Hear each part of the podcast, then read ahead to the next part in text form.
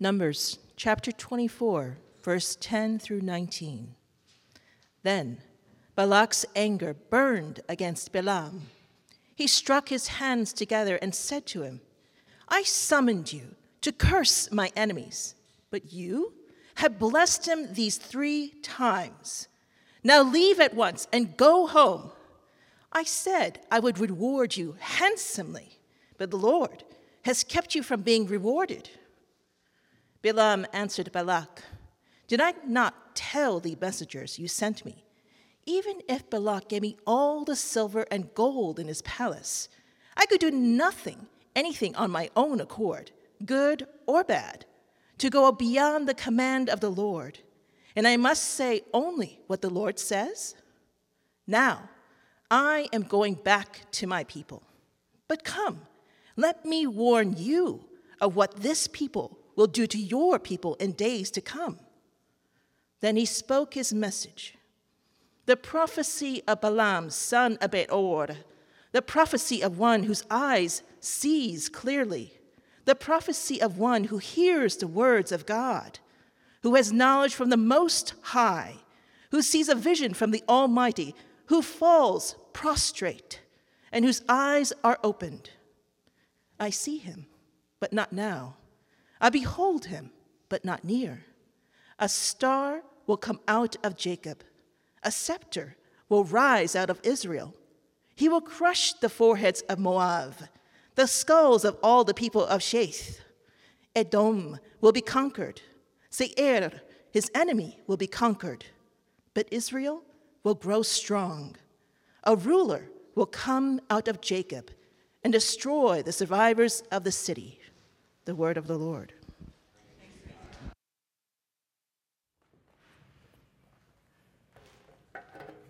The Lord be with you.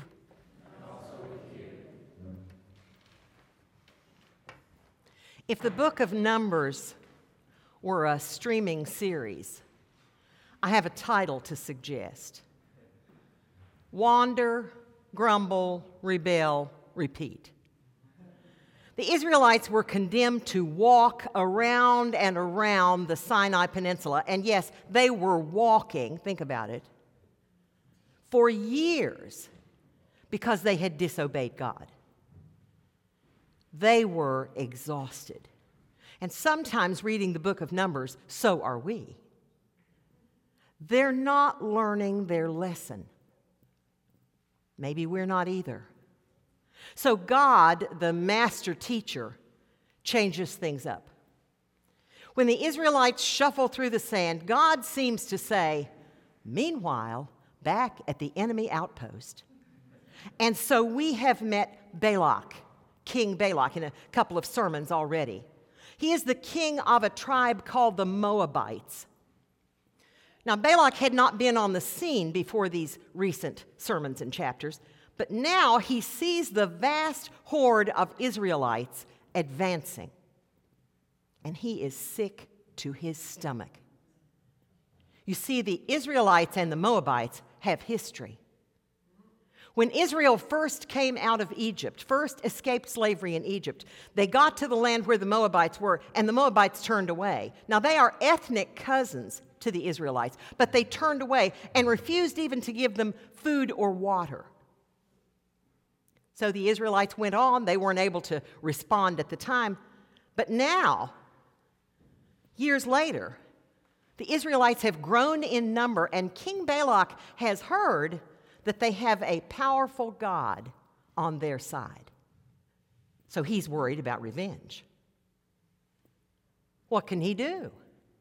He can't depend upon his own armies, and he doesn't have the guts to go and talk to Moses, who is the leader of the Israelites. So he decides he's going to try buying a little peace of mind by hiring a magic man. That's what I'm calling Balaam, a magic man, to come and put a curse on the Israelites. I'm going to give you a little foreshadowing. I'll step off. It's not going to work. So, after initially refusing the job offer, Balaam finally agrees to come and give it a try. So, three times, Balaam tells Balak how, and they offer to God lavish animal sacrifices. Three times. to try and persuade God to curse the Israelites. But all three times, Balaam comes down off the, off the time of his time with God and he says to Balak, Sorry, no can do. And Balak is getting exhausted. All three times, Balaam says, Look, I can't do anything because no one can reverse God's blessing. All three times he has come back and told Balak of all the ways God has blessed the Israelites and is still blessing them. You see, that's because, and you already know this, but I'll just remind you that years before this, God had made a covenant with the people of Israel, hundreds of years before. The Israelites didn't go to God begging for the deal. God comes to them in the person of Abraham and makes a covenant. He goes to Abraham and makes a covenant, and God offers the Israelites blessings forever. Well, they don't always keep up with the covenant. But even so, Balaam says to King Balak, even if the Israelites are unfaithful, God is not, because God is not human. He does not lie, and he does not change his mind. Let that sink in just a second. God does not lie, and he does not change his mind. He does what he says he'll do and fulfills what he promises. So we arrive at today's story. Joel just read it. Balak is fed up with that line. He is tired of Balaam coming back to him and saying, I can't say anything except what God lets me say. So Balak is disgusted and furious, and he sends Balaam packing. And he shouts after him, And you can thank your God for not getting a paycheck. Well, Balaam turns around. I think he kind of turns around and says, Okay, have it your way. I told you this is what would happen. I'm going home. But before I go, I want to give you a little insight into what those people down there are going to do to your people in days to come. So, the fourth oracle, Balaam has given three oracles about the blessings of God. This fourth oracle is simple, but it's stunning. For the first three oracles, scripture says that God had put a word into Balaam's mouth. But for this fourth oracle, God himself comes upon Balaam. That's something that happens in the Old Testament to very few people, but it does happen to Balaam. The Spirit of God comes upon him. And Balaam describes the ecstatic, visionary trance that he goes into. He says, the prophecy of Balaam, one who hears the words of God, who has knowledge from the Most High, who sees a vision from the Almighty, who falls prostrate, and whose eyes are opened. I cannot imagine that experience, but that's what Balaam experiences. And in his fourth oracle, Balaam prophesies to God's promise of ultimate blessing the coming of a glorious Savior King who will vanquish all enemies, the unique testimony of God's blessing upon the people of Israel and through the people of Israel to the whole world. Quite a promise, but actually not a new one. God had made this promise in so many words to Abraham all those years ago when he made the covenant. God had said to Abraham, I will make you very fruitful. And you know the story Abraham was a really old man, and his wife is old as well. But God says, I will make nations of you, and kings will come from you. And then, just so the people of Israel wouldn't forget, God repeated that promise through the words of Jacob, who was a descendant of Abraham and who was the father of the 12 tribes of Israel, the great patriarch Jacob. He's lying on his deathbed and he blesses all of his sons and two of his grandsons. And he says to his son Judah, the lion that he is called, the sept, your, your hand will be on the neck of your enemies, he says. Your father's sons will bow down to you. What a strange blessing to give your son, that his brothers would bow down to him. The scepter will not depart from Jacob, Judah, nor the ruler's staff from between his feet until the one to whom it belongs shall come, and the obedience of the nations shall be his. Listen to that last part again. The scepter will not depart from Judah, nor the ruler's staff from between his feet until the one to whom it belongs shall come and the obedience of the nations shall be his. I love that phrasing in English. I, I think it's more beautiful in Hebrew, but I wouldn't dare try to pronounce it. He to whom it belongs. In the instant of his trance, Balaam saw this promise. Can you imagine? He sees the future. The Apostle Paul wrote God calls into being things that were not.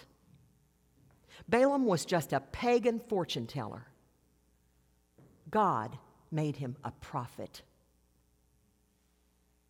So, what does a prophet do, a real prophet? That's a, that's a huge question and a perennial question. I heard this said once in seminary, and it was helpful to me. Prophets don't foretell the future, they tell forth the Word of God. Prophets don't foretell the future. Prophets aren't like a kind of cheap horoscope. Prophets speak the message God gives them about who He is and what He has in store for humans and for all creation. That's what prophets do. In that one instance, that's what Balaam did. But that leaves us and it left even Balaam and those who heard his prophecy with the enormous question when? When? I can't tell you the number of sermons I used to hear as a child with a preacher up front with a whiteboard, or in the old days, a flip chart or a blackboard. And he, always a he, would be making these charts about when the end of the world was coming who was going to have to be overthrown and what Daniel's statue meant and all this stuff. I, have heard that so many times, people predicting the time. It's like the, in the old days when they had paper newspapers there by the checkout counter at the grocery store, and on the December 31st, you always saw that predictions for the new year, you know. Well, that's not what prophets do. Prophets don't tell you when it's going to happen. So we're always wondering when was this person coming? Well, unfortunately, like all scriptural prophecy, Balaam's oracle doesn't specify chronology. But here's the good part you and I have two and a half millennia of hindsight to listen and think when was Balaam's prophecy fulfilled? And I think we can see some fulfillments that Balak could only have dreaded. Because when the Israelites finally did cross into the promised land, the land God had promised them, they did indeed receive the blessing of kings who led them in defeat over their enemies.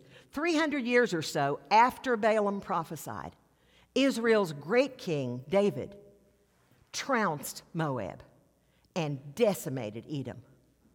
He was such a great warrior with the power God gave him that some of the tribes that Balaam mentions in his oracle, we don't even know who they are anymore. We don't know who the people of Sheth and the people of, people of Seir are. Various translators, various uh, scholars, various commentators, nobody really knows who those people are. They were so defeated, so wiped off the map. Bright stars in their day, dreaded by their enemies gone dark. But Balaam said more than that. He said more than that these people would be defeated. He said, I see him, but not now. This is so mysterious. I behold him, but not near.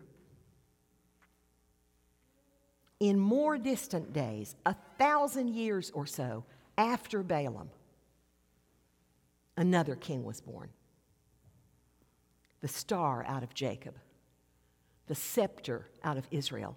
In the days of the Roman Empire, the long awaited, long desired star of Israel finally appeared. After Jesus was born in Bethlehem, in Judea, in the time of the king of Herod, wise men from the east came to Jerusalem and asked, Now, thinking about Balaam's prophecy, listen to what they say. You've heard it a million times. Where is the one who was born king of the Jews? We saw his star when it rose, and we have come to worship him. Jesus the bright and morning star, is the fulfillment of God's promise. He is the covenant head of Israel. In the words of Rabbi Jacob Milgrom, what a man cannot predict, what the future holds, the Lord is able to declare because he himself holds the future in his hands. Truly, Balaam spoke the word of God. King David rose to the throne and defeated Israel's ancient enemies by the sword. But Christ the King was put on a cross to die and emerged from an empty tomb victorious over the most fearsome enemy of all death itself. In those days, long, long, long ago, Balak was sick with fear of death for himself and for his people. The Hebrew words say that he was so sick he was, it was his fear was nauseous. Have you ever felt like that? I'm so thankful for Eric's prayer and his words before. Because I think a lot of people feel that way. I have felt that way, certainly. So tied up in knots over what is happening, what is going to happen, what we know, what we don't know, what we can't control. Fear is so common these days, it's ubiquitous. It's almost as if to be human is to be afraid. But of course, most of the time we don't admit that we're afraid, we call it anxiety. And it's killing us, actually, killing us. Emotional burdens, uncertainties, imbalances, in our thinking, physiological stress and strain. We are tired. And those are just a few of the weapons. This may sound strange, but bear with me. Those, fatigue, anxiety, and all the other things we could list, depression, all those things are just a few of the weapons that death brings against us aiming to rule over us.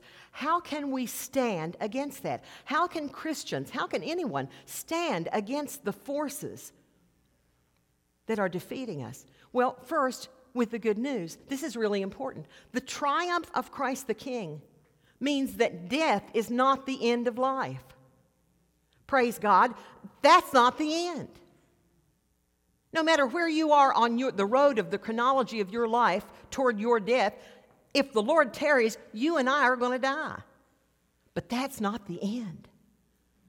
I take great comfort in that. I'm 73 years old. Hey, the end is closer than the beginning. you know, seriously. But no matter where you are, maybe you just had a terrible diagnosis. Maybe, maybe something is threatening you physically. Maybe there's an uncertainty going on in your body. No matter what happens to us, death is not the end. And also, the triumph of Christ means this. And this is, to me, this is like the second chapter that's even better. Death cannot rule over us while we live. We don't have to lie down and take all that's going against us. So, what does it mean when I say that just as sure as mighty armies have gone down to dust, our everyday enemies will be overcome by Christ in us? How is that going to happen? Eric made a very good point. We need to offer our anxieties to God, our depression to God, our concerns, our fears to God. God gives us another, another power as well, and that is this. When I say that Christ is going to overcome our everyday enemies, I mean Christ did not die on the cross to forgive our sins and come out of the empty tomb to grant us new life, just so we can waste our energies in pointless struggles against an enemy he has already defeated. Against the forces of evil and death that would keep us self absorbed and out of harmony with the rest of the world and with God, Christ has offered us strength within, exactly what we need and you might be thinking, I hope you are thinking, what is it? Because I need it. I'm reminding myself as well as I am probably reminding or maybe telling you. Hear Christ's words of gift, the gracious offer. He says, I'm going to read the whole thing, and I've highlighted only parts, but I'm going to read the whole passage. Peace I leave with you, my peace I give you. I do not give to you as the world gives. Do not let your hearts be troubled, and do not be afraid. Now, I just want to pause right there for a second. I know the scripture goes on, and I'll read the rest of it. But think about it. Do not let your hearts be troubled, and do not be afraid. I cannot tell you the number of times I've read that scripture at a funeral, and here sits the grieving family. There amassed are the grieving friends and coworkers and neighbors. And I'm saying, do not let your heart be troubled and do not be afraid. How can I not seem to be mocking them? I always wonder how did the Jews in concentration camps hear these promises of God? I always think about that. Because it doesn't always turn out nicely. I mean, we just need to uh, be honest about that as a church. You know, you can smile and smile and smile, but there's suffering going on, you know? And we need to be honest about the fact that sometimes we do feel troubled and sometimes we feel afraid. And we just need to say, you know, that's okay. That's not a sin. Not a sin to feel bad. Seriously, I know church groups, traditions that teach that's a sin. If you can't get your emotional and mental health house in order, you know, you're not on the right side of the Lord. Poppycock. May I just use an old and an honored word? Poppycock. That's just nonsense. You might supply your own epithets. That's just nonsense. It's ridiculous to tell people that what they're experiencing isn't real. And that doesn't mean you're on the wrong side of your spiritual life. That simply means you're a human being. And the devil is well and living in St. Louis and every other part of the world. All we need to do is recognize that the Lord has triumphed. You know it?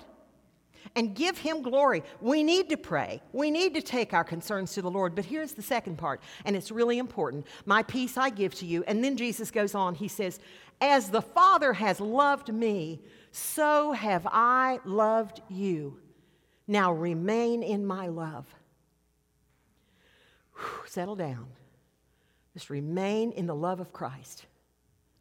Even in prison, even in prison, Paul writes about the love of Christ, the peace of Christ, the peace that passes understanding. And then Jesus goes on, he says, I have told you this. I've been telling you all this so that my joy may be complete. He's getting ready to be crucified. And so that your joy may be complete. My joy may be in you, and your joy may be complete. Look at that. I have told you this so that my joy, Jesus says, may be in you, and your joy may be complete. They're going to be mourning his death within 24 hours. He knows that. He's not mocking them. He's making a promise that goes beyond the cross and beyond the tomb and on to, into eternity. Look, peace, love, joy. That is real power. Peace, love, joy. Those aren't just words on a Christmas card, not just words on a plaque at Home Goods. That's, a re- that's the real McCoy. That's the power. And what do I mean? I mean, that is what the Bible calls some of the fruit of the Spirit. See, Jesus doesn't save us just to say, well, now you wait around here and then eventually you'll get to be with me. No, He saves us so He can transform us by growing the fruit of His Spirit in us. That's why Pentecost happened. That's why the Holy Spirit came on Pentecost. He didn't just come and go on back, He came to stay. Jesus says He has been with you and He will be in you. The Holy Spirit is in you if you want Him to be. And He is growing His fruit in you. Live it. Go with it. Listen to the Lord. Peace, love, joy. Life changing gifts from God into everyone who will receive them. And you think, well, I don't have any peace. I don't have any love and joy. Shut up and just wait. Listen. Calm down. Like a three year old. I want a cookie. I want a cookie. I'm opening the cookie jar. It's right here in front of you. Stop talking and eat it. Stop talking. Stop saying what you don't have. Sit and listen and wait on the Lord because that is how we stand. That is how we stand. In trusting submission to Christ, our victorious King, transformed by the flourishing of the Holy Spirit within us, free of fear, and blessed by God. Can you say with me, Hallelujah? Hallelujah. Amen.